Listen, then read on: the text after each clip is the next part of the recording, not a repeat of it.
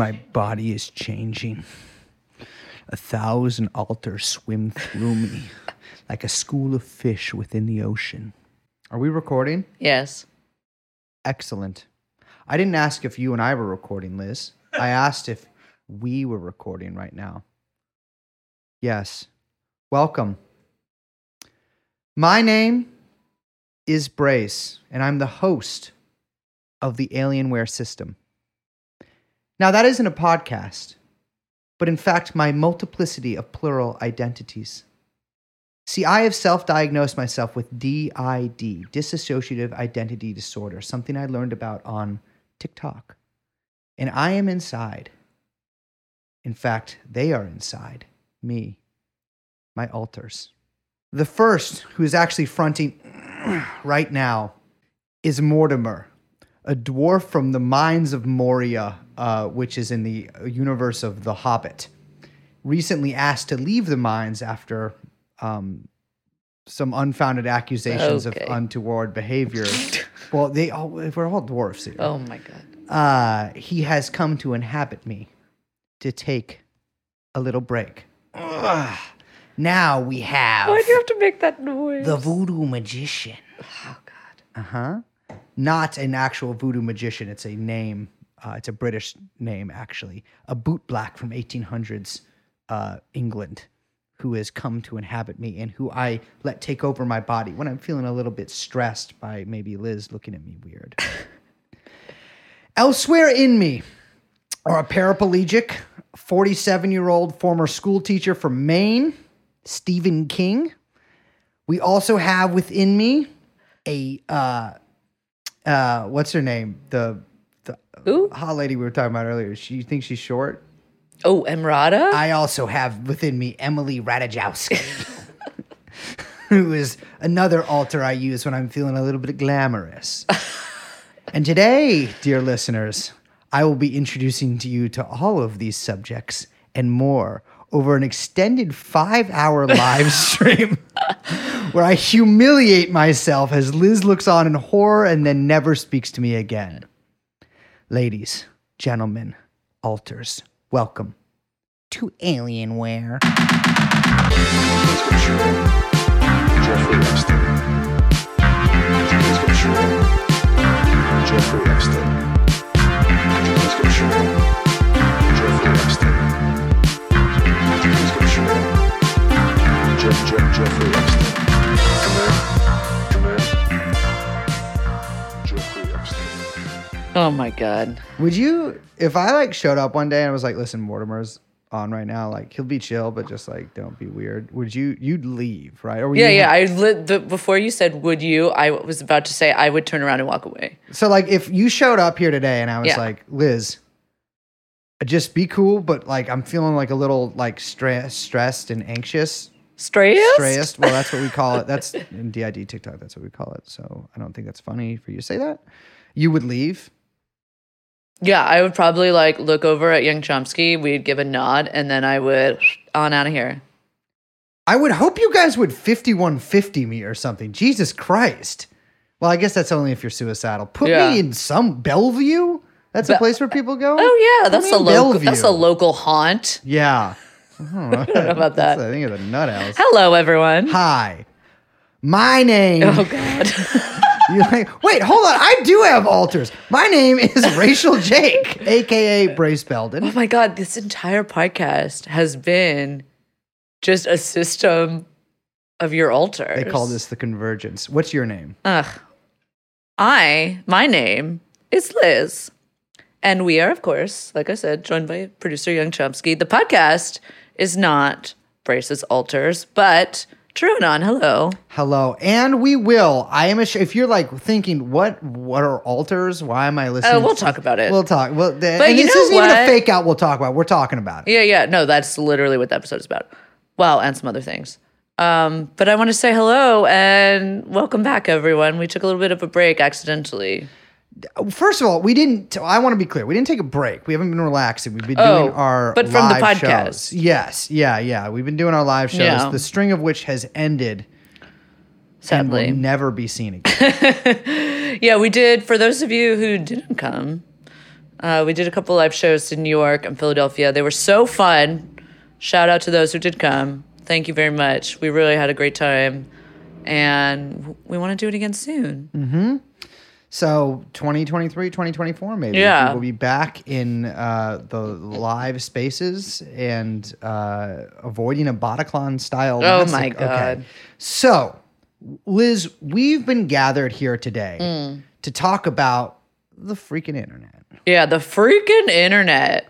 So, some microchip maiden named Frances Haugen. I was like, oh Haugen? oh my god, I was just laughing to myself, thinking, oh my god, I want Brace to say this name before More I like do Frances because hogging all the damn. I was Francis Ho- Hogan Hogan. Listen, baby, any way you pronounce this, Hogan. great.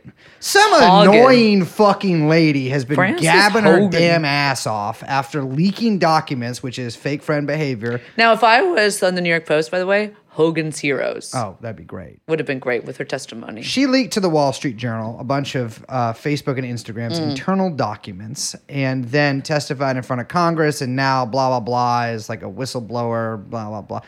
You know what? I don't know, whistleblower. I guess. I gotta say, God love a whistleblower. Name me two that aren't annoying. Well, I don't think you, just because someone calls themselves a whistleblower, that does not uh, political content make. No. Do you know what I'm saying? No. And usually, when you blow the wes- whistle, whistle, when you blow the whistle, shout out to the Bay Area on that one. When you blow the whistle, uh, thank you. Uh, you know, it's because you want the company to do better. Or because you Right, want so, me to so stop you believe in the the company. It's not like you're trying to smash anything or whatever. It's because you're trying to reform the company from the inside. Precisely what she says. She's like, I believe in the mission of Facebook and Instagram, which Right. God knows what mission that is. Look, you got to be a sick, fucking twisted person if you believe in the mission of Facebook and you testify to that under oath. You couldn't get me to testify that if you had a MG 42 German World War II machine gun loaded and readied at me. That'd be insane. Um, but yeah, so we're not even gonna like we're not dwelling on this uh little bitty too much. A lot of people are like, oh, you know, she's working for this or this or this or this. I'll tell you this. You don't even I don't even care who she works for. I'm sure she works Well, she works with- for Facebook. Well, no, but there's whole thing like oh, she works for the, the deep state or whatever. I gotta tell you, she should be in prison. Don't care. Even if she didn't work for anyone, prison. If you work for Facebook, you work for the deep state. You are in you I'm gonna put you in prison. But what she did show us, Mm. which was basically stuff that everyone could already assume, was a little interesting. It's been interesting to see these kind of kind of backlash for it. So I want to talk a little bit about the usage that people use of technology. That sentence was sort of experimental uh I William like that. Burroughs One of the style altars said that one. uh, cut up Yeah, sentence yeah, yeah. there. Um, but I, I read some statistics recently, uh, which for me is very difficult to do, uh, that were kind of shocking Mm. to me. Uh, Mind blowing. the average daily amount of time spent online is now six hours and 59 minutes a day, which is just Mm. So one- that's basically like a work day. Seven just- hours. Yeah, that's a work yeah. day. Work nearly. day. And I think a lot of that has really, uh, in fact, I think that uptick is due to to the uh, the scamdemic, Mm. but it is still pretty. And you know, you see it mirrored when we talk about teenage internet use too, which we'll get to in a little bit. But uh, it's it's insane. Like COVID nineteen apparently has doubled people's usage of phones, and now it feels like. I mean, this is a lot of thought. I remember when we did those great reset episodes I do. a long fucking time ago at this point. you just like, uh, wow, I haven't thought about that in a minute. Yeah. Well, a lot of this I think is great reset type behavior. It, 'cause It's now like now it cell phones even more so than they were even 2 years ago are inseparable from daily life. Yeah, well, I think that, that that's also yeah. The stuff kind of grows exponentially, and so every year it gets it's you know uh, the growth of its use is, is bigger and bigger each year. Exactly. Like even if you go to a restaurant now, Mm. even if there is a waiter, Oh, the QR thing, the. QR yeah. thing, which I don't understand because their whole thing You know what's like so funny What? too? Like they tried to make QR codes.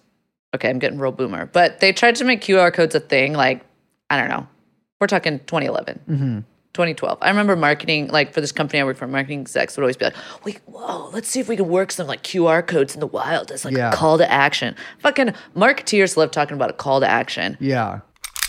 Let's bring that one back. Liz pointed a gun and then pretended to shoot it at me. Then they fell off because everyone was like, hey, I hate these.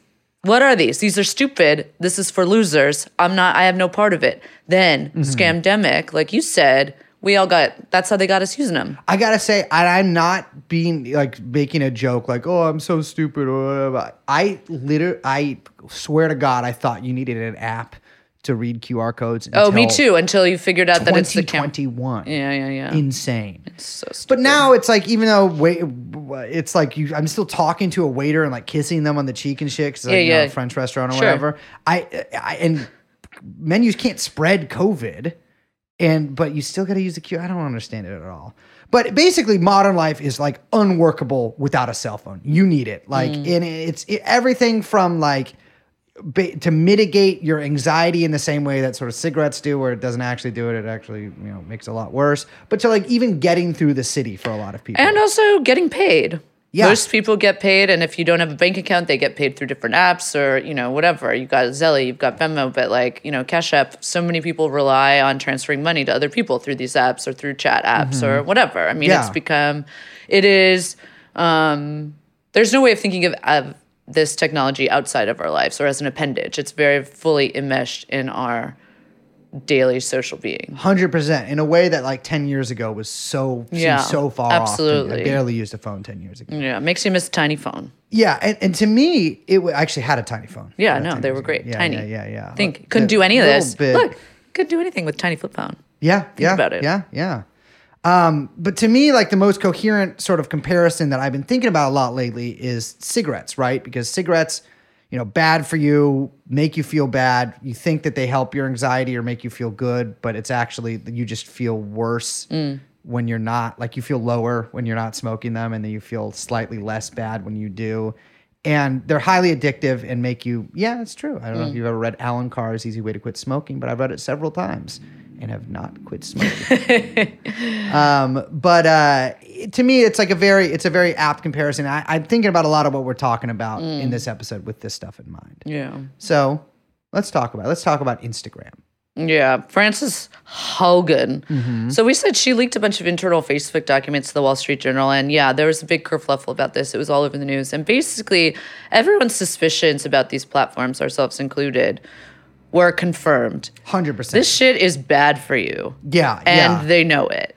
Yeah, and and that's like I mean that I'm sure that's not you know coming as a surprise to anybody. Any if you think about social media for two seconds, you're like, yeah, this is not good for you. Mm. Yeah. But it's it's it is interesting that they have sort of in a way quantified some of this stuff, and the statistics here are like. You know, we, we can link to the actual documents they show. Facebook, in fact, actually put them up with annotation. I know the why they're not that annotations are very funny. Mhm, yeah, it's It's, like a little yeah. like debunker. Yeah, But then exactly. it's you know it's not really debunking anything. But there was some pretty surprising stuff. Like teenagers, uh, basically, Instagram relies on teenagers now spending three to four hours a day on the app, which I gotta say, long time to be on Instagram. yeah.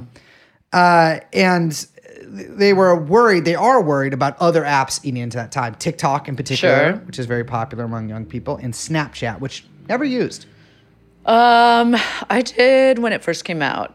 Yeah, I don't. I'm not. I actually don't. We would, my friend and my coworker and I, we would like Snapchat each other like while we were in really boring meetings. Yeah. So we would get like funny stuff. I don't know. It's just like Instagram messages, but an app. Yeah. And it disappears forever. But Okay. Snapchat, I think that that was the novelty at the time. And Instagram has since, of course, when they couldn't buy Snapchat, they then just absorbed all of its features, which is what typical companies do. Well, that three to four hours a day is actually like basically double or triple what it was before the pandemic. And mm. Instagram now is very anxious to hold on to that time increase. And, you know, they're very set on this teen market. And it turns out they know their product is really bad for teenagers. Yeah, it's led to like a huge increase in what I mean. This is from their own documents in suicidal thoughts among teenagers. Um, I, I think like this is all stuff that we've like suspected, particularly with young girls. Mm-hmm. And you saw like with the explosion of you know kind of like Tumblr communities and the early internet, like early 2.0 internet Yeah. or whatever. Like the um, you know you see kind of like an increase of eating disorders and that stuff kind of like like I don't know, even like memeified into like kind of spreading around certain mm-hmm. certain groups.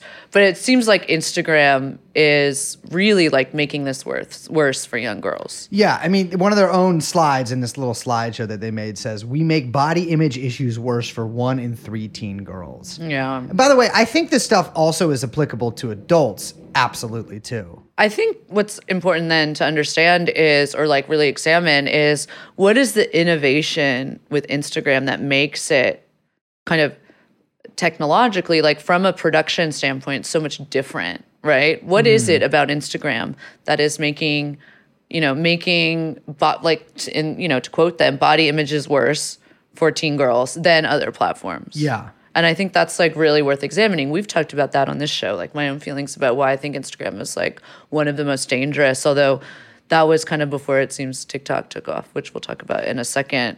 But um, there is something again about the the the mechanism of an image being shown back to you and kind of living in a world that you've curated that can be, I think, as we'll talk about, really, really um, it have, have really, really adverse, you know, a lot of adverse effects. Yeah, I think that, like, I, I mean, we, we talked about this in relation basically to almost to like men and women's maybe different experiences on Instagram, or at least my my experience being uh, probably very different than like a lot of women's experiences. Um, but like, because I mostly just follow like, I mean, I have a private Instagram. I you know I follow either people I know or um, I don't know like gun Instagrams and shit like that. Yeah, yeah, yeah. Uh, and uh, and although I do, I've lately started getting ads if I need uh, if my sex drive is low and I need testosterone. Oh, that's because you just had a birthday. No, it's because You, I. you've you've you've moved into a different age box. well, no, I think I just keep I, I keep looking at pictures of like really muscular, like oiled guys, and I'm like. "Oh, I wish I could inject something that made me look like this, which is ridiculous because they should also know that I order synthol, which whatever.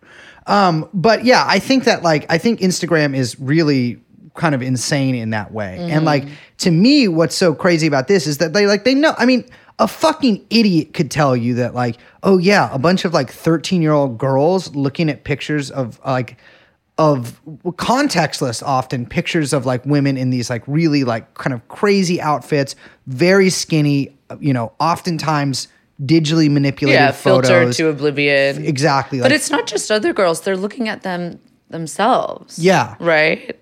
There's a mechanism there at work that I think, you know, we we can get into some of the kind of like aspects of social media with this, but it's you know, you're putting yourself into a machine and it's showing back a kind of perverted version of yourself Yes. to you whether it's what you want to see about see of the world or whether it's like literally an image of yourself like a selfie or whatever and it's um it's uncanny like there's something wrong it, it, it's going to distort your total perception of yourself and others and the world and and, and that is yeah it'll it'll have some really detrimental effects Yeah, absolutely. And like it's I think too like even the action of putting your own image, you know, even if you filter it or whatever on this same and like seeing it in sort of the same format that you see the images of like I don't know, uh, a supermodel or whatever, or not even a supermodel, but like an influencer. Like, and you're like, well, I'm fucking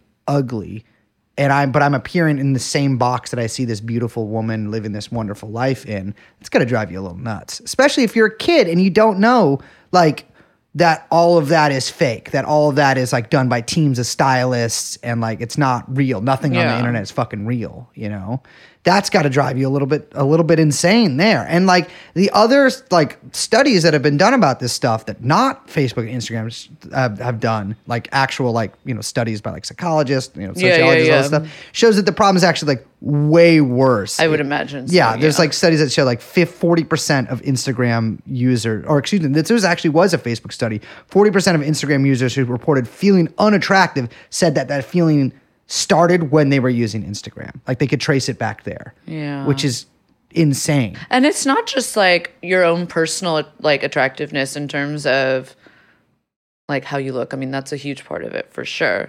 But also, depending on what you're looking at on Facebook, it's how you see your life in relation to other like all aspects of your life. Yeah. You know, if that has to do with your kids or that has to do with your home or that has to do with your outfits or that has to do with uh, your vacations or your ability to have any of those things, you know, that can completely um, distort your own sort of like the way that you view your own life in relation to those things. yeah, hundred percent. And it's it's, I don't know. It's it's it's funny because a lot of the sort of like discourse around this, even from lawmakers, from like you know op-ed writers, from any of this, involves some sort of like fail safes or like new features that Instagram or these these platforms that's can add that'll mitigate this. Total bullshit. Yeah, I mean, it like we're trying to say, it's the mech, it's the it's the actual like mechanics of the social production that occurs on these platforms that Exactly. fuels this. It's not.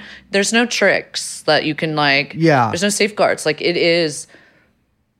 I I think as well as we'll get to like what these platforms do in their own respects, but they do, and on whether on Twitter or Instagram or TikTok or whatever, is what you're watching in real time and and what is making you feel crazy is you're watching the circuit of capital happen at a really fucking quick speed. You're watching Yes. yourself commodified in real time. Yeah. And it's fucking sickening. Uh, yeah. It's it's what makes you feel crazy. It's it's yeah, a- a- absolutely there at the hundred percent. And like the fact that so much of this is now, I mean, Instagram had a huge marketing budget specifically towards like young teenagers.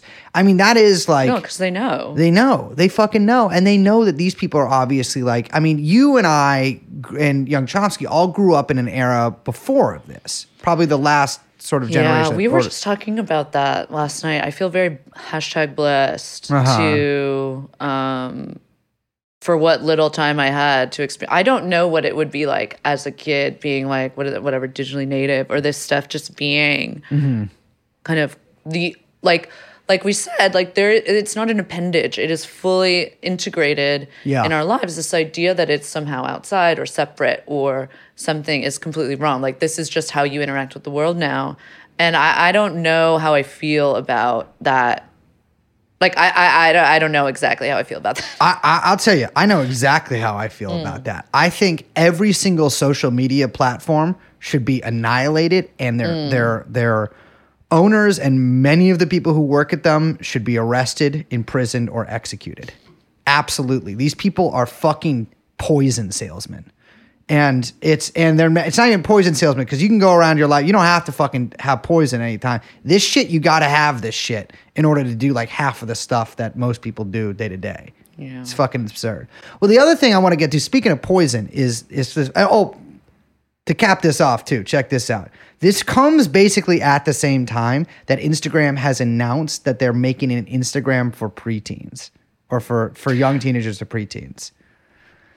Liz is not making a pleasant face. i right don't now. understand that because why what's they can't just have their own they can't just be on instagram is the whole idea it's like oh this is like a safer younger instagram i, don't guess understand so. I mean, they're, they're, I, it's crazy reading a lot of these articles. A lot of these kids, are like, I started on Instagram at eight. I'm like, dude, what, Oh, yeah. eight?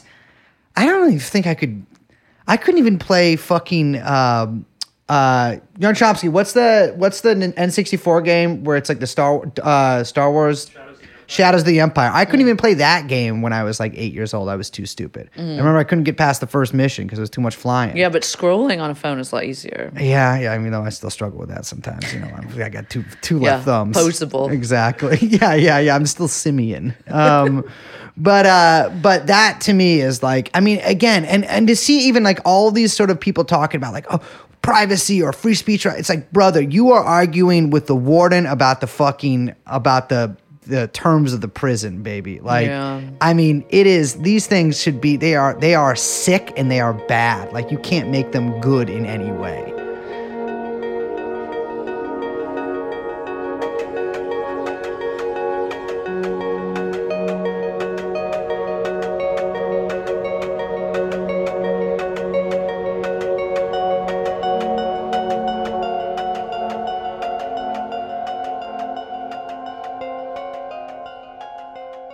Speaking of, we get to a platform that Liz is actually pretty freaking popular on, which is TikTok. i don't have a tiktok you don't have a TikTok, but Liz lives in a TikTok house. yeah i don't have a tiktok but tiktok has me Exactly. You do a lot of the dances. Um, and frankly, I'm a little sick of you hanging out with these young TikTok people instead of me all the time. I want to say, Brace, you have you have been spending a lot of time on TikTok. yes. I don't have a TikTok in the sense that I have a TikTok. Yeah, you're not I like I've out- never posted Yeah, anything yeah, to yeah. TikTok. I've never like used it in any way that besides I I downloaded TikTok about a year ago to look at videos of people who are part of the ADBL, adult or ABDL, adult baby diaper lover Yeah, yeah, yeah. um political uh tendency. I'm calling it. yeah, okay. Sexual fetish. Uh Because you're fascinated by that. Yeah, well, I'm I'm into politics, and uh, and you know, I I follow a few of their accounts. I found some uh, content which I would describe as uh, weird on there, um, and then didn't really use it very often until. Well, actually, that's not true. I also followed a, and these are people I've encountered in real life, and so uh, in very contentious situations, and so seeing this uh, sort of reflected on the screen too was pretty incredible for me to watch. But I also follow a lot of DID or plural. Okay, so now let's get to that. Explain what this is. So, okay. Um, I'm sure many of you people are familiar. I'm sure many of you people are familiar with like uh, multiple personality disorder, Like right? the idea of multiple per- personality disorder. You've heard of it. And and most the, most people probably have, and including myself for a while, probably have this idea that they got from like movies or whatever, where it's like a bunch of different people with distinct personalities Yeah, yeah, yeah. living inside of somebody. right, right, right. Right, like Yeah, a Dr. from- Jekyll. That literally is like thing. from the movies. Exactly. Turns out that's like Not how it works. Not how it works, but also like the whole thing might just be fake as such. Mm. Like it's you know I'm not super up on the actual scientific literature of it. It's very contentious whether it actually exists. I think DID or DID. multiple Yeah, yeah, yeah. I think kind of both. Okay. Um, but I mean, not to say that people can't have something that that mimics that Or presents It as- presents as that. You know, like a functional disorder like that, and Mm-hmm. certainly people can have kind of like minds that are segmented. You know, I mean, you see a lot of this MK Ultra, but Well, my always my understanding with at least multiple personality, and this is also with borderline as well, which is another thing that gets thrown around, kind of like just to, as a, I don't know, but as a legit um, diagnosis. yeah, Is that what it marked was severe, severe childhood trauma? Yes. And I mean like severe infant trauma where someone has, um, as you know, as, at a very young age, has incurred uh, such an intense and um, like shocking amount of trauma that they've literally had to split themselves in order to parcel away certain aspects of their their mind and the way that you know and their memory in order to continue functioning in like reality right? Yeah, yeah, so that being said because of that it's quite rare very rare. like very very rare because that you know thankfully that is not something that you know occurs at you know in every childhood's like every child's life Yes, yeah, yeah, exactly. And like to be clear too, even if you suffer pretty severe emotional trauma as like an infant or a child, does not necessarily mean you'll develop any of this. Right, right, right. This is like rare even among groups that suffer from that. yeah i Uh, mean i'm trying to impart yeah. that it's that level of trauma where it's like so significant that yeah of course However, Mm. enter tiktok Yeah. Well, let me let me start with a little personal anecdote here. Okay. A few years ago, I encountered somebody who uh, I found was a plural, and I didn't know what that meant because you know I'm no, I'm normal, and I looked it up, and still was like, no, no way, is this real? Right? Like, there's no way that someone's like, I do this. And it turns out there are a whole host of people that do this. Now, plural as such, uh, that's what they call it. They call it plural. So they call themselves plural. If you have, you know, a plurality of people within you or personalities within you, you call yourself a plural. The totality of that is the system. The person who you were born as, like you, is the host and then the uh, little quirky characters you have in them in you because i'm not joking. When i was making that you know sort of bit during the cold open about being a dwarf from moria people really do use fantasy characters a lot. Uh, you call those your alters now, it might shock you to find that the origins of a lot of this stuff come from a platform even more sick twisted, weird, and filled with mm. unfortunately misguided young people than TikTok. Even Oh. actually, TikTok probably does have more. It came from the place where you and I met, Liz, in the Steven Universe fandom. I don't actually know what Steven Universe is. I Me just, neither. No, I don't really. It's don't like know. a children's show with songs. Never looking into it. Mm. Um, Tumblr. Oh God. There were whole communities, and but yes, a lot of stuff that we're seeing today comes from Yeah. has its has its roots in Tumblr. But this came from Tumblr, where people basically, you know, uh, huge like fandom type communities, uh, people, and also mixed with people who were really into uh, their mental health. And now TikTok, to me, actually has almost become more so than anywhere else. I mean, t- Twitter, I think, got a lot of people from Tumblr after they stopped letting you show uh, like Oh. bestiality yeah. on Tumblr or something. No, just all naked photos. That's fine with me. Um, eh, but uh, TikTok is really where that has taken off, Yeah. like a motherfucker. And so we're less left with this today. Now, the the reason I'm bringing this up is because there's been a host of articles, kind of going back, I think to to or maybe even earlier this year, but maybe even last year about um, Tourette's and its relationship to TikTok. Yeah, it's interesting. You've spent a good amount of time in these communities, we'll say. Well, my alters have, but yeah. Um, and the Tourette's one is really wild because, you know, I think that we all have this idea. Maybe you've known some people that have Tourette's, usually Yeah. when it's like younger kids, because usually there's a lot of behavioral work that's done to kind of minimize some of the tics or, you know, as you're kind of like aging into adulthood. and that's when it manifests itself. Usually when you're really young. Yeah, yeah, yeah. Um, and I think there was actually a kid I knew. Well, whatever. Anyway, um, but you know, it's it doesn't usually present if you've seen it in in the real world in the kind of cartoonish way that perhaps you might see in these TikTok communities. Absolutely. I think growing up, my um what I thought Tourette's was was somebody who swears uncontrollably in like a loud yelling voice in the Yeah, middle yeah, of a normal yeah. sentence. That's like kind of the cartoonish version where it's just like uh, Absolutely. fuck or whatever, yeah, like, yeah, or like yeah, penis, you know, yeah, or yeah, whatever. shit fuck, shit fuck, shit, you know, Yeah, that kind of yeah, thing. yeah, yeah. Never seen that That's in my life. not actually how it presents in real life. No, no, I have no. not s- typically. I have several people with Tourette's. Yeah. None of them have ever done that. Like, But if you were to only encounter Tourette's via TikTok community or YouTube or Tumblr, that is what you would see. yes, And in fact, you would also see people just saying Heil Hitler. Yes, and so this is I want to. Uh, the Wall Street Journal again Yeah. put out a uh, an article, but this is just the latest in a long string of articles in several different publications, um, talking about a this sort of recent phenomena of TikTok tics. And I want to read a little passage. Sure. Actually, could you read a little passage from this? I like your your much more sonorous voice than I do. Oh, thank you. I would love to.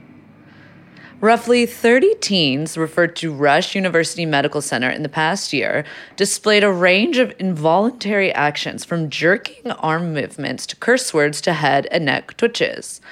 Self injurious behavior was common, according to some doctors, with many patients displaying bruises and abrasions resulting from their tics. Caroline Olvera, a movement disorders fellow, noted that numerous teens were saying the word beans, Beans. often in a British accent. Yeah, baby. Even patients who didn't speak English were saying it. Yes. Some patients mentioned they had seen TikTok videos of others with tics.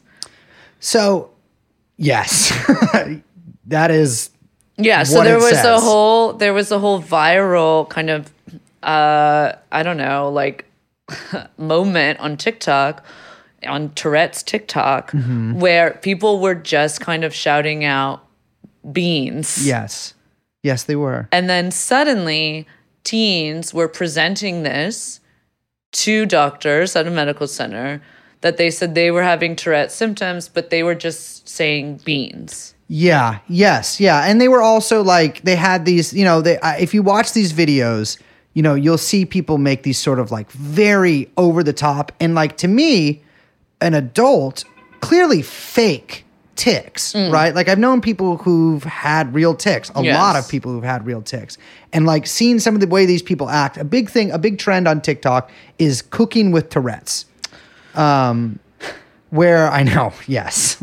And this is a trend Yeah. with like a lot of people doing it and a lot and i mean a lot of different views and and the the really common thing with these videos is somebody in a kitchen filming themselves often over multiple parts trying to cook like a pretty basic meal but they have tourette's and so there was one video i think i sent this to you yesterday of this sort of like witchy woman maybe in her early 20s i think it was called like witchy tourette's or something Yeah, yeah, yeah. this witchy woman in her early 20s like. I saw it, and it's like spaghetti going and, everywhere. and you and then yeah, at one point she throws a bunch of dry spaghetti all over the yeah, kitchen. and she's like, "Oh, it's so hard living with Tourette's." you clearly just watch this woman not like having a tic. She's just very obviously taking an open bag of spaghetti and then throwing it. Yeah, And like yeah, and she's like, "Oh, tomato oh, sauce, so crazy. Yeah, yeah. it's everywhere." And I want to be clear, this is mimicked by people who say they have like DID and stuff, where they'll like have like an altered state and like pass out. I think there's mm. videos of this woman too saying that she goes into like a fugue state uh, because of her Tourette's uh, and like kind of passes out while sizzling things. Crazily enough, they film, they have the wherewithal to film all of this, but you know. But uh, you know, videos have a lot of commonalities. Often young people, uh, sometimes not so young people, which is really distressing. Uh, you know, colored hair, maybe some tattoos. You know, the kind of people you like make you would think make videos like this. Uh, and you know, I was like, that's fucking crazy. And I, I started looking more into it, and I looked at these studies, and particularly the study that was done in Germany, and so check this out. In 2019, this huge slew of Tourette's, similar exactly to what the passage you just read, a huge group of uh, young people were referred to this, uh, I believe, Tourette's clinic in Germany. I think around 50 of them. Mostly girls. Like, in fact, vast majority of them being girls. Yeah, in general, this stuff seems to be affecting young girls a lot. Yes. than- Yeah, yeah, yeah, yeah. I think young men are driven more insane by freaking Call of Duty. Not even making really a joke there. Um, but uh, every patient was engaging in basically the, in, not actually basically, every patient was engaging in the identical exact same behavior, not even similar behaviors. The exact same tics, the exact same like phrases that they blurred out, everything. And it turns out that the researchers traced all of this back to a Tourette's influencer in Germany, the second most popular YouTuber in Germany, a guy named Jan Zimmermann, uh, who runs a YouTube channel called Gewitter im Kopf, which, you know, if you don't like my pronunciation there, sorry, you shouldn't have done the Holocaust. Um, and it's you know I watch some of this guy's videos. They're in German. You know I don't think God know how to speak that language. I'm just you know I love you guys. Not. Um, but uh, he, you know, it's like even watching this guy and actually the researchers in their paper talk about this too. Like he might likely have a mild case of Tourette's, but he also is like has functional like tics and stuff. So like tics that people with Tourette's don't actually do. Right. And one of the things he yells out, like you said, is Heil Hitler. So you have like 50 kids coming into this, and some of who were actually diagnosed by doctors with Tourette's because mm. their their symptoms actually fun- functionally mimic the symptoms of Tourette's. Right. Referred to this clinic, all with the same symptoms, all yelling Heil Hitler, all doing these like really like throwing pens and all this kind of stuff. And the only way they, a lot of them snapped out of it would have been told like, you don't have Tourette's. Yeah, so this is what they're calling it a mass social media induced illness, Mm-hmm. which is an incredible thing to just say out loud. Mass Yeah. social media induced illness. I mean, it feels like the Salem witch thing, you know, but like for a new age. Yeah. yeah. Watching this sort of kind of social behavior develop out of nowhere. Um, and for no reason, or perhaps for some reason. I mean, I think there are some reasons here. I think this the Salem thing is is a good example. A lot of the big example that people use is use are the dancing plagues, Sure. um, and which I'm so glad I wasn't around for because I don't know if you've ever you don't know if you ever saw But me. then you might know how to can't dance. I can't dance. Well, perhaps if there was a plague, you would have learned. yeah, yeah, fair enough. Or maybe I would have been the sole survivor in my little Bavarian town. I can't remember where they took place, but you know these like plagues are these sort of like mass like hysteria. They're often called mass hysteria but like uh, in this instance like actually manifesting themselves as illness. There was one in new york where a bunch of people like kids thought they were sick at this high school. There's been like a few like there was like a mad gasser incident in some town in america where people thought a guy was putting gas into their homes and stuff like that. And It's peop- funny because we just did that episode on Havana syndrome, which sort of like weirdly mimics a lot of this as well. exactly. That's look at her. Fucking What? you should write this goddamn paper you're right Y- yes it's a mass psychogenic illness Oh, thanks. and it's i think what's I mean, I know. but what's crazy because think of all those other incidents uh, barring havana syndrome although kind of including havana syndrome all of them have something in common which is locality right Yes, it's always in a kind of like localized thing where it's kind of spreading because it's physical. Ah, I know where you're going with this. But because it's social media, the localities uh, aren't controlled. It's basically, it can be anywhere because it spreads via the information superhighway, which we all, like we said, are surfing whether we like it or not. Exactly.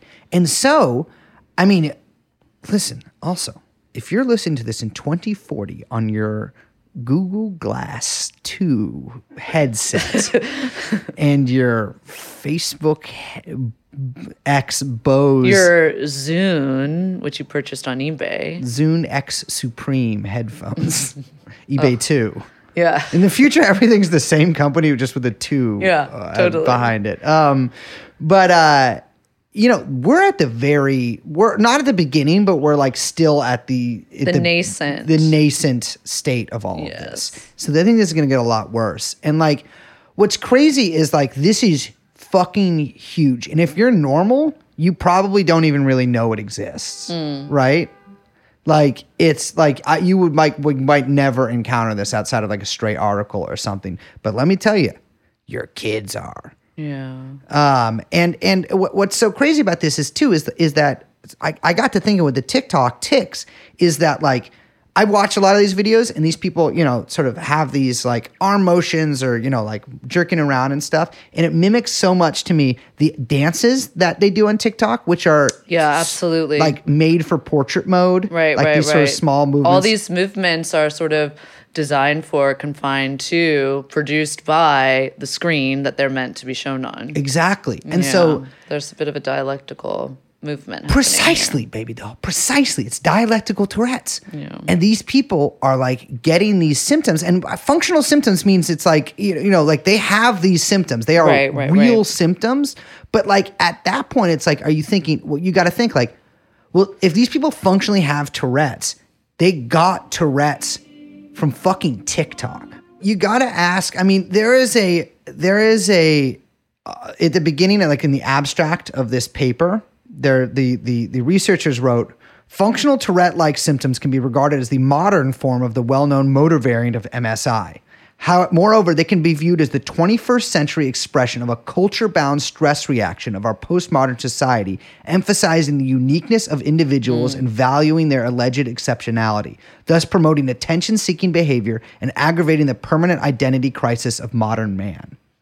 Yeah, this reminds me a lot. We were talking about this yesterday before the episode, and I was saying, you know, this reminds me a lot of what like Byung-Chul Han's uh, work. We, we've mentioned him on the podcast before, and he has become the kind of like, I don't know, like I don't know what you would call him, the kind of um, like pessimistic philosopher of the new media age of, of social media, and he kind of basically you know he a lot of his work is focused on breaking down the the kind of like productive networks of these social media apparatuses and what they end up kind of producing or not producing. Um, he talks a little bit about how basically like digital networks you know be, contra like traditional media they, they, there is no possibility for them to kind of generate any kind of public right? Yeah. there's no there's no possibility because of the way that they um you know it, there's windows on a computer communicating with under other windows on a computer Yeah. and there it, it, it, it's there's a way in which um you know this produces like increased feelings of isolation and individualization. And there's no when there's no kind of foundational possibility for a public or any kind of we or a mass, all it does is kind of produce um, individualized noise everywhere, right? Yeah, yeah. And that's the only thing it can ever produce Yeah. Yeah. um he says that like th- this kind of quality also has this i mean you mentioned the dialectic like this quality this that you know that function like has um basically like it also at the same time flattens everyone's experience now this is something we've talked about with social media where like it, it kind of flattens everything into a permanent present yeah. there's no possibility for time to exist in the digital in terms of like history. There's no movement of history, right? Yeah. We yeah. talk about the yeah. dialectic. There's no movement. There's nothing moving forward or backward. It is this this flattening, um, kind of extended total presence that just exists on forever. Even in these moments, it's just these like snapshots of eternal present. So you're sort of like in this fucking chronological terror, like wallowing in it. Yeah, absolutely. Yeah. Absolutely.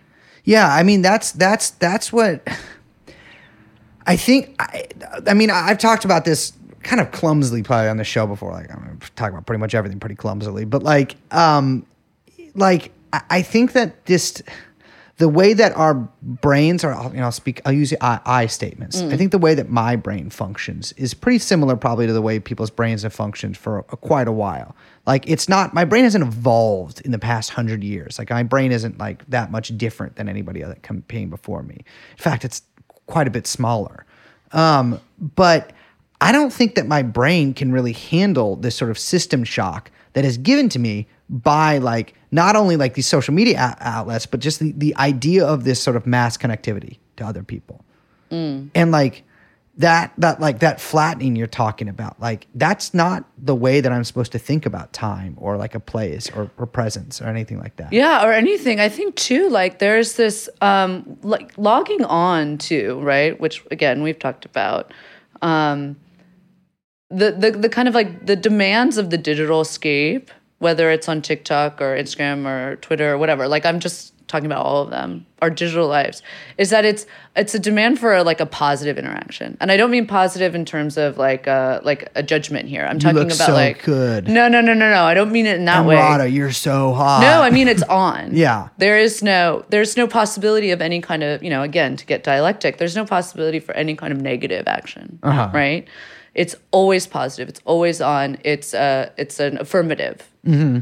And it does not allow any space for anything else. Everyone has to be on yeah. and because of that and this is what um, what han you know gets into and i think this is absolutely correct but he says that you know that missing negativity the impossibility of dialectical movement right of moving forward that constant positive it's that missing negativity that leads to these pathologies.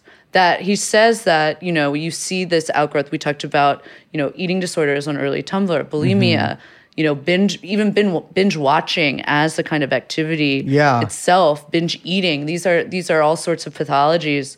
Um, he sees them as symptoms of what he calls post-viral violence which i think is very um, elegantly put but it's the violence of this positivity, this positive action Yeah. against like which like nothing else can be applied. So you see illnesses like depression, ADHD, borderline, what I think we're seeing with DID or with these Tourette's that he says they're not infections but infarctions because without with there no possibility for negative movement uh-huh. there's a blockage happening and a necrosis is occurring and that's where these pathologies emerge out from. So they're more like infections from a rot that's already there. yeah, an infarction. So when I don't know what that means. Well, it means when something's blocked, Uh-huh. and so a tissue starts to starts to die and Yeah. rot.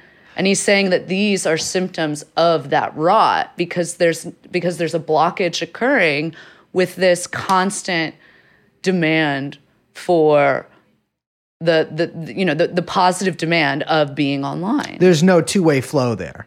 Absolutely. Yeah. And so, you know, it's great. He calls the phenomenology, as opposed to phenomenology in Hegel's, the phenomenology um, of the spirit is, you know, in, in the Hegelian formula, is like a phenom- phenomenology of pain. Yeah. Right.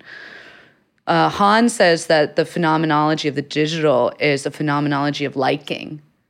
Mm. And it's this constant affirmative that is leading to these sorts of perversions that are developing in our society. And it- yeah, yeah, I, I, I, I- it's it's.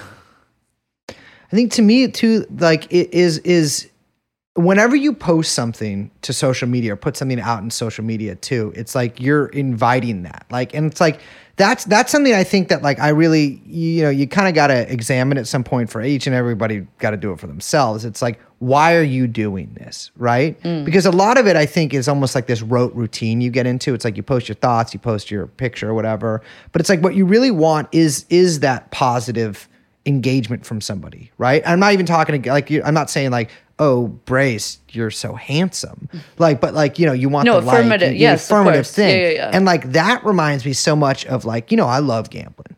You know, Mm. they call me they call me Snake Eyes, right? Like because I'm always rolling that. If it's I a feel kind of- like we could insert a clip here of you saying on the podcast, I hate gambling. Las Vegas should be carpet bombed. Gambling needs to be made illegal Absolutely. immediately. It is worse than fentanyl. Things have changed. It's the dialect. It's the dialect, exactly. because you always win gambling.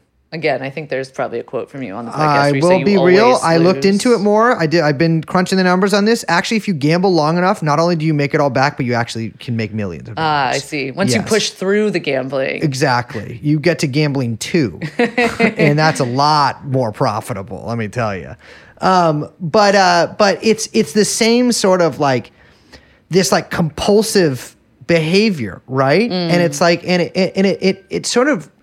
I mean, I really examined it a lot in sort of the past like few months with myself. Yeah, me Um, too. And it's like I gotta tell you, logging onto the internet is a miserable experience. I think for a lot of people, I'm not gonna say most people, I don't know, but I think for quite a lot of people, at least how I hear people talk about it, is it's a, even if nothing actual, like no one's being like, oh, you fucking, you know, moron, like you look weird or whatever. It that's not that's not even what I'm talking about. But the anxiety of seeing all of this, the overwhelming um, barrage of info, useless in- information, which even information seems like a too nice a word for it. All of this stuff does something bad. I mean, you always hear people like, "Oh, I don't read anymore" or whatever, because your attention span is fucked. But it's not only your attention span that's fucked; is that you have this anxiety in you, and like that's what's so interesting to me with all of these mental illness things. Is it's because like these people are saying they're lying, but they're saying that or they don't i don't even know if they consciously know they're lying but a lot of the people maybe not the influencers are saying that like well connecting to other people with these mental illnesses have helped me so much right online where actually I think what it is is is that the same thing that's smoking. If you'd read Allen Carr's Easy Way to Quit Smoking, which again I I have read and did not quit smoking from, but um, you know something that he says in it is like people think of smoking as a way to lessen anxiety, right? But what smoking actually does is heighten your overall anxiety by an extraordinary amount, and your discomfort in day to day life is an extraordinary amount. And the cigarette, briefly, diminishes that anxiety, but you're it still is so much higher than it would be if you just didn't smoke at all. Mm-hmm. And I think that's like uh, that that and gambling are such apt fucking comparisons to this stuff because it's harmful for you, it kills you. And also with smoking, and I know I do this, if someone tells you it's bad for you or to stop, I immediately a billion excuses why I can't. Yeah, but I think there's something else, which is that, you know, and we touched on it at the beginning, which is people are spending six and a half, seven hours a day on this.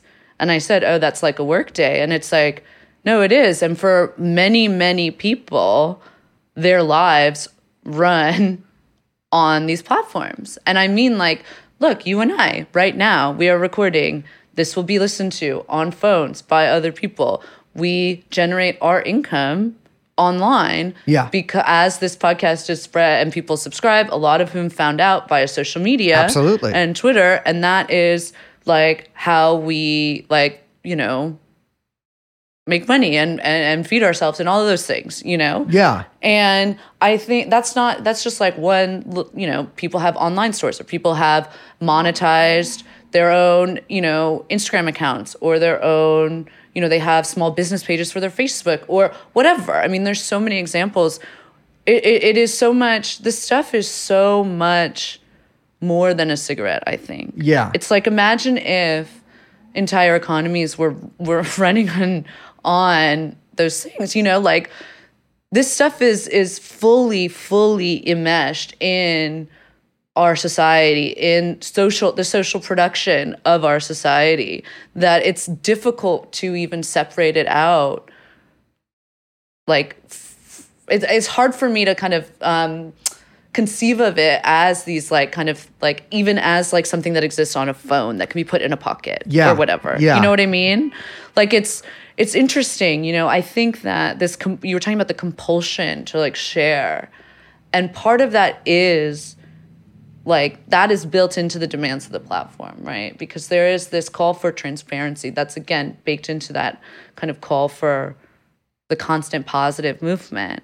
And you know transparency has the you know this kind of transparency this quote unquote transparency. It has the purpose of basically turning everything that's inside turning it into the outside. Yeah. uh, uh, where it can kind of take a positive form like what's inside you can take a positive form to become information that can then generate economic value on these platforms Yeah, right yeah. whether that's you and me right now recording a podcast or whether that is you know just someone sharing a post on twitter and and, and twitter itself generating economic value from that either you know from the tweet itself or from pulling data out of it and then monetizing that data as they sell it bundled up with other things et cetera et cetera right and it's in that kind of outward sphere that um, you know that kind of information can like circulates without any kind of context. And that circulation gets accelerated and accelerated. And secrets otherness or like any kind of these like negative kind of the idea of like not being on it or any kind of blocks they become blocks to that free circulation Yeah. of information which is the commodity which is then key into the circulation of capital. And so those blockages need to be dismantled. And so you see it's this like bigger machine at work.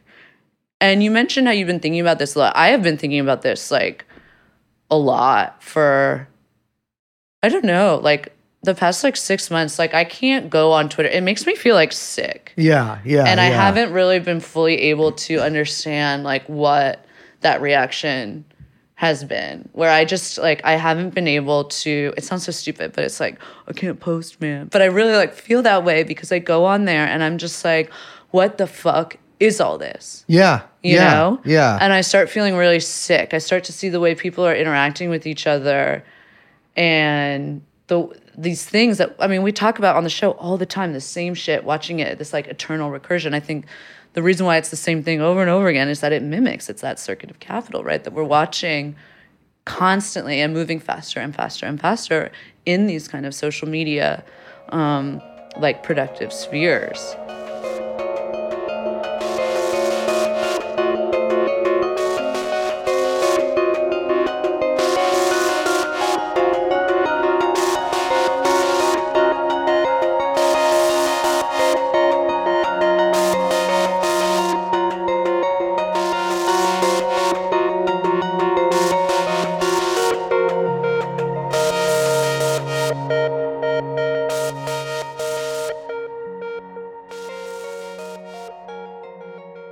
like you you said you were reading that book the twittering machine right yeah. It's a good book. And The I think- Richard Seymour, I think the Richard guy's Seymour. is. yeah, yeah, yeah. He talks about how you kind of like input yourself into the machine and it presents to you an image of yourself as a commodity. Yes. And that's what we're that's you know, you're watching this commodity that, you know, again the circuit, whatever. You're watching it kind of in real time, even if you don't realize it. That's what you're seeing, this like perverted version of yourself back to you mm-hmm. And yourself as a commodity is then exchanged you know for likes and upvotes and retweets comments whatever whatever whatever. Um and so it should come as no surprise to any of us when you say that out loud that like yeah this is a dysphoric nauseating like experience. Like this causes mental illness. Yeah, yeah. because like that is not something that you know when you are confronted with the apparatus like that so like right in front of you it is disorienting it is perverting And something that, that you and I were talking about yesterday too is that because of that, it's actually like this DID, like, you know, bifurcated mind sort of trend Mm. is actually almost the most honest sort of social media, yeah right? it's a human response to this insane apparatus of production Exactly. And so it's like, well, these people are saying that they have all these different selves within themselves, right? And like these different personalities and these different characters essentially that they have. It's it's, it's almost like self fan fiction, right? Except I can't imagine a lot of these people seem like they're very big fans of themselves, unfortunately. Um, depression runs heavy in these circles. Uh, but it's like they are doing i think just to a more like uh extreme extent to what a lot of other people are doing which is like putting the, essentially dividing their consciousness whether they're really quote doing it or not into all of these different selves i mean it is uh, brother if you explain this to some fucking cia guy in the 50s like that you're going to be able to do this he would probably hug you so hard that your fucking neck would snap.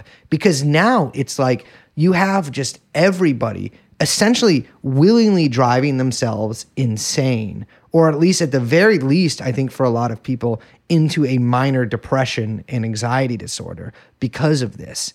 And it's like, the thing is, even if they found out tomorrow, or they, they we know all of this, but even if it was proven in some way tomorrow that all of these are solely net negative for everybody, which I do believe they are, um, or at least overwhelmingly net negative, I'll say that. Uh, then it doesn't matter. Like the train is rolling, baby. Yeah. You know, it's it's. uh, We were talking about Young Chomsky the other day driving back from Philly. How there might be eventually, like you know, they're going to eventually run out of server space Right, for right, all right. of this.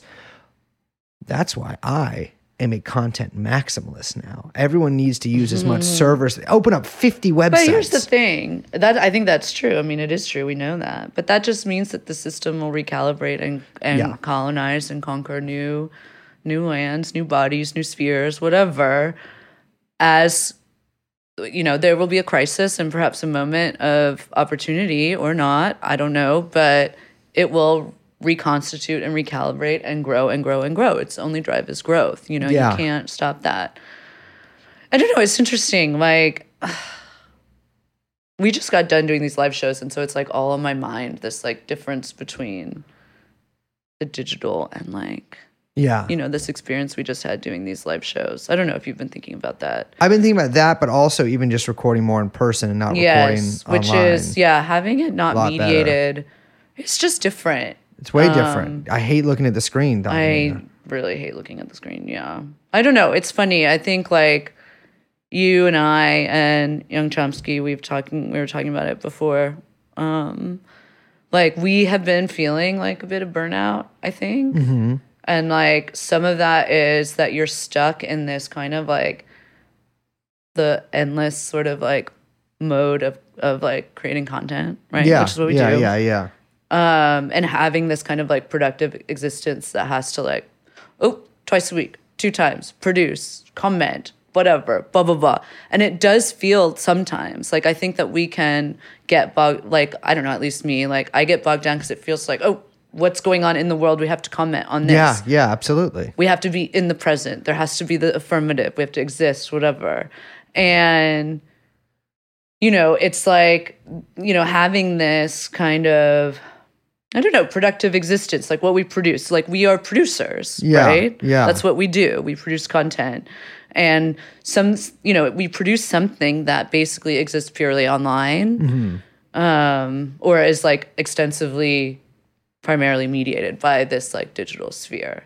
And it, you know, it trips me up a lot. I think that I think both of us have a really hard time with it. Yeah. Um, and I think some of that has to do with really starting to see, and, you know, for both of us taking a step back from social media and all that, really seeing like that machine like how intense and continuous that circuit of capital is um, that undergirds this like digital sphere and seeing ourselves i mean at least again i just want to speak for myself whatever but like seeing myself as a commodity online reflected back to me and Yeah. how sickening that whole experience has been and trying to figure out a way again like you said that you can't escape it of figuring out a way like through that Yeah. you yeah. know and i feel like it can be like really debilitating and that's where you get kind of burnout you know when you see like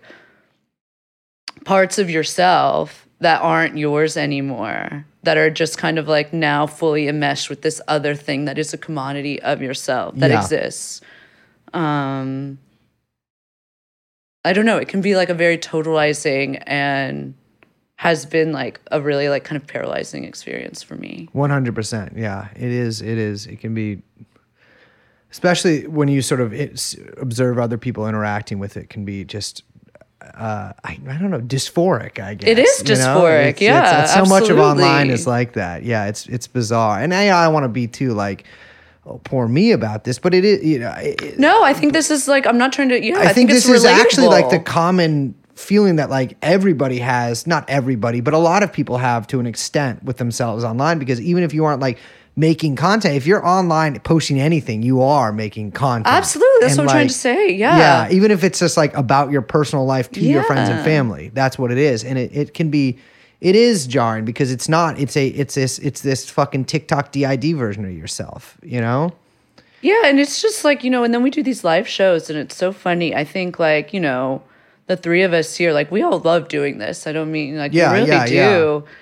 Um, and this show that we just did, you know, we wrote it like, you know, just, you know, whatever for people who didn't come to the show. Like it's not like a live podcast, it's like a show that we do. Yeah, You yeah. know, and we wrote it like back in I don't know, 2019. We had no we barely even had this podcast up and running, it feels like, but we were like fucking Mr. Rockstar, Mr. Fireworks over here was like, we're doing a live show. And it's Right. true, we did. And it was great and it was so fun. And, you know, I think it has more in common with the theater than it probably does with any other kind of form, mm-hmm. certainly than radio, what we do when we get on stage. And, you know, it just reminded me when we were doing this of like how important live production is. Yeah. And I don't mean, again, I'm not, you know, we don't mean like as rock stars, like standing on the stage and people clapping for us. I don't mean like that. But I mean like, you know, you and I were talking about this in Philly. Like, there's something about being live and being in the theater that is like, there is this essential, like, confrontational aspect about what goes on there, about what happens in that room. And that's like what gives the theater its political character, mm-hmm. right? And you know, this experience we had over this past week, like it got me really thinking about like what we do and what we can do, what we want to do with this show. I mean, we talk about that all the time. Yeah, we do. Um, and also, you know, what our responsibility is as producers and like in being in this mode of production, Yeah. right? Because that is what we do. And but there's this famous so there's this famous piece by Walter Benjamin called The Author as Producer. And it's in a collection of his um, that kind of details like his very close friendship with. And I swear to God, to our German listeners, I know Bryce has already insulted you. I'm gonna insult you again because I can't. I'm I'm just gonna say Brecht, like a horrible American. How are you supposed to pronounce it? Brecht? yes. I'm sorry. Brother, his name is Brecht? Yeah, yeah, yeah. I'm not saying that. Yeah so but that's what's you know it's a it's a it's a great anthology i think it's not in print anymore which is one of those horrible things but i think that the piece at least this essay um is on like marxist.org or whatever i don't know about the translation but out of fairness to, to Brecht, we'll call Yeah. him Walter Benjamin.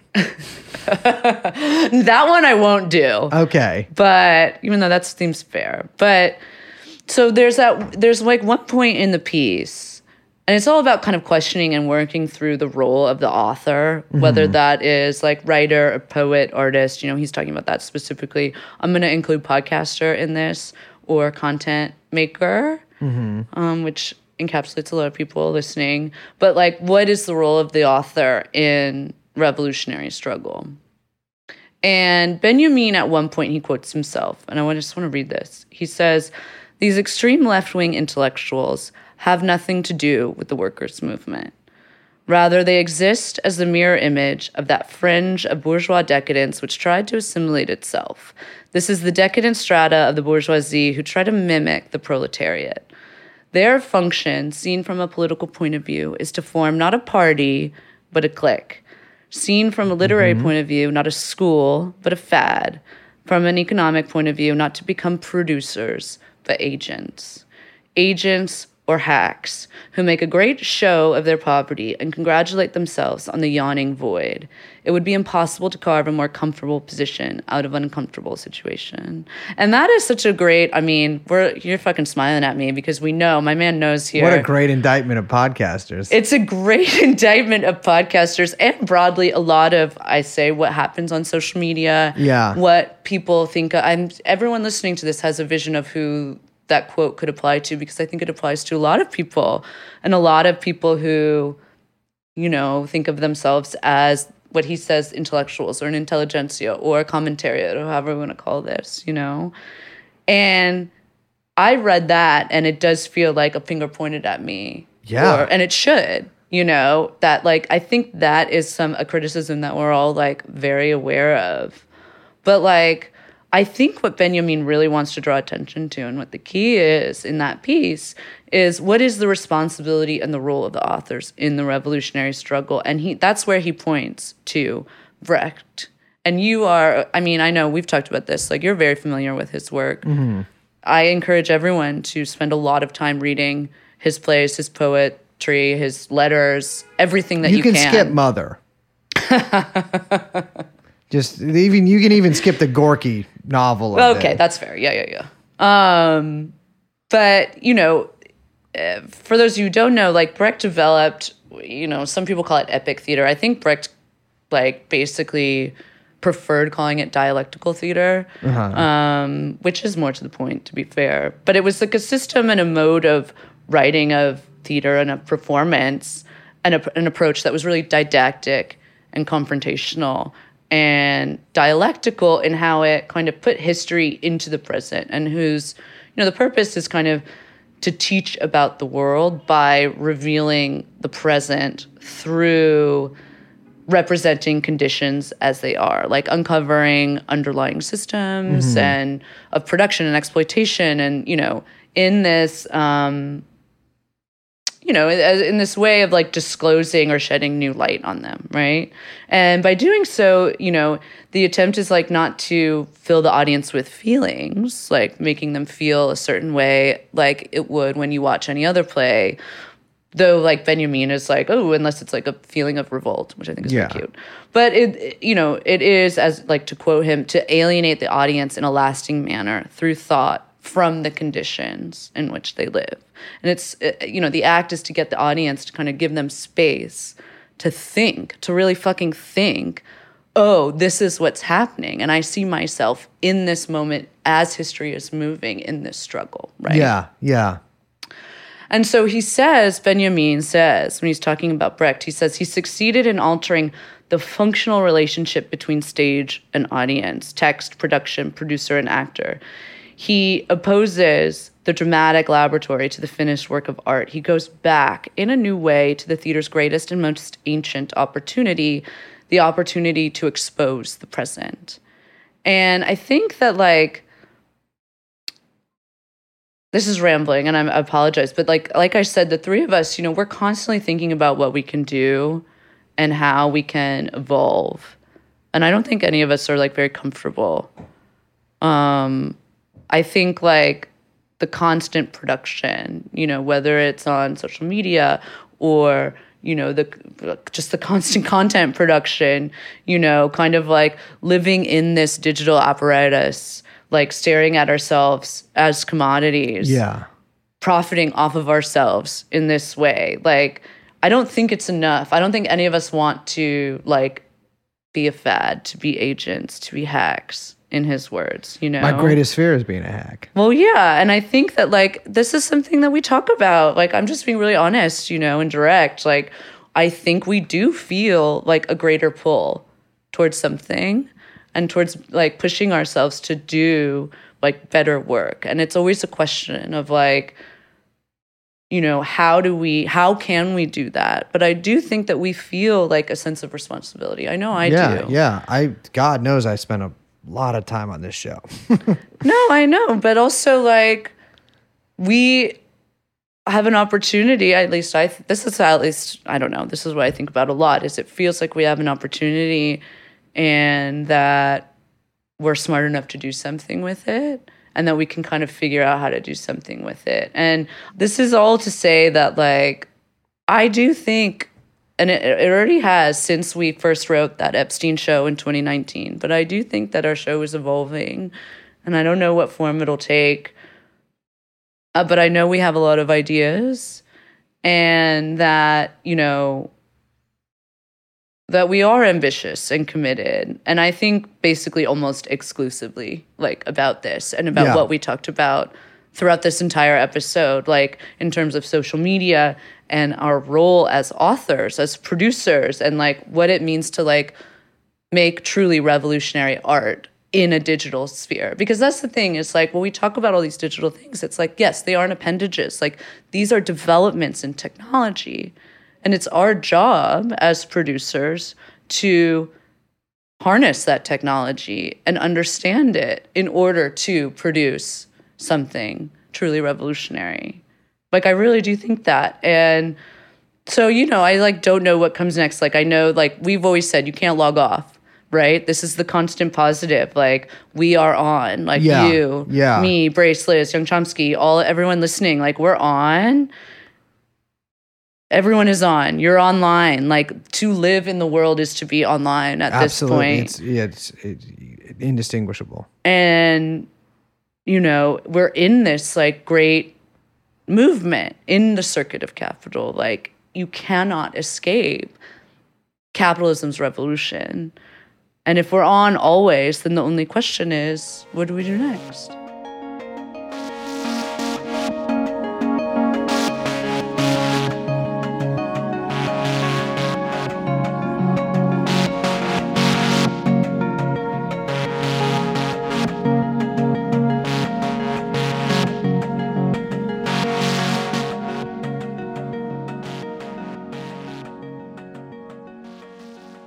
okay one last quote before we leave and then i promise i'm done yapping The revolutionary intellectual appears first of all and above everything else as a traitor to his class of origin.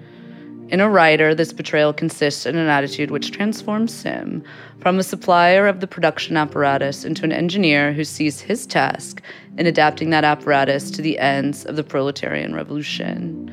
Will he succeed in furthering the unification of the means of intellectual production? Does he see ways of organizing the intellectual workers within their actual production process? Has he suggestions for changing the function of the novel, the drama, the poetry? The more completely he can address himself to these tasks, the more correct his thinking will be, and necessarily, the higher will be the technical quality of his work. And conversely, the more precisely he thus understands his own position within the production process, the less it will occur to him to pass himself off as a man of mind. The mind, the spirit that makes itself heard in the name of fascism, must disappear. The mind, which believes only in its own magic strength, will disappear. For the revolutionary struggle is not fought between capitalism and mind, it is fought between capitalism and proletariat.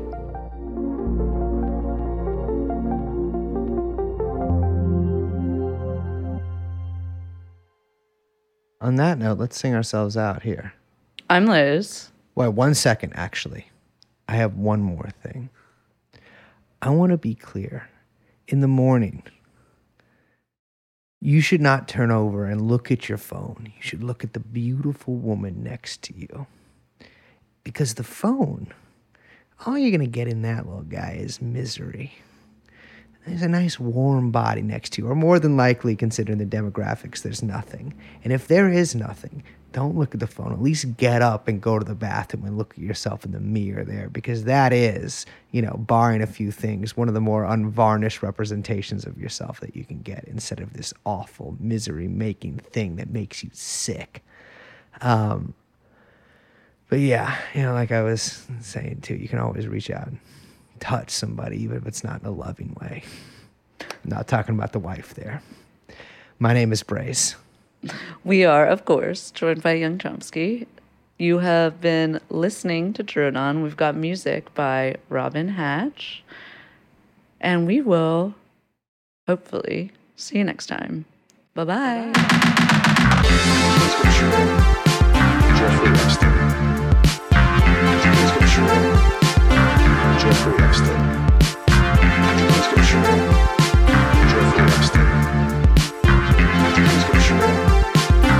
Jeff, Jeff, Jeff,